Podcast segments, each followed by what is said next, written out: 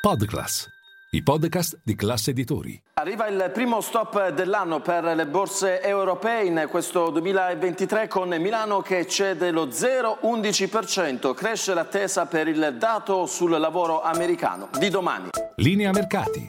In anteprima, con la redazione di Class CNBC, le notizie che muovono le borse internazionali.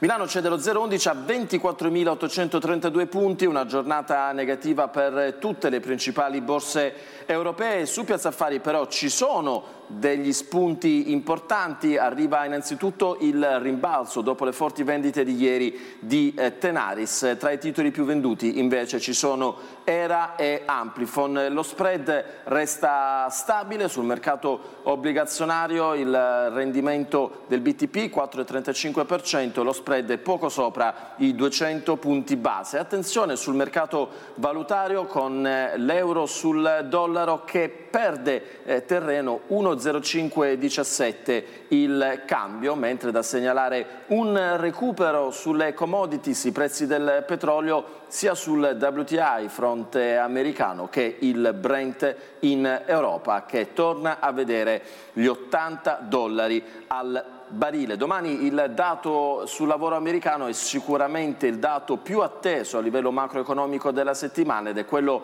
a cui guarda con maggiore interesse chiaramente la Federal Reserve. Tra le diverse notizie di giornata arriva il dato sull'inflazione in Italia. Dopo aver visto un rallentamento del livello dei prezzi sia in Germania che in Francia, c'è un segnale anche dall'Italia, un'inflazione che resta molto elevata, sopra l'11%, eh, tra l'altro eh, nel 2022 è al top da 37 anni, ma c'è un rallentamento dall'11,8 all'11,6%.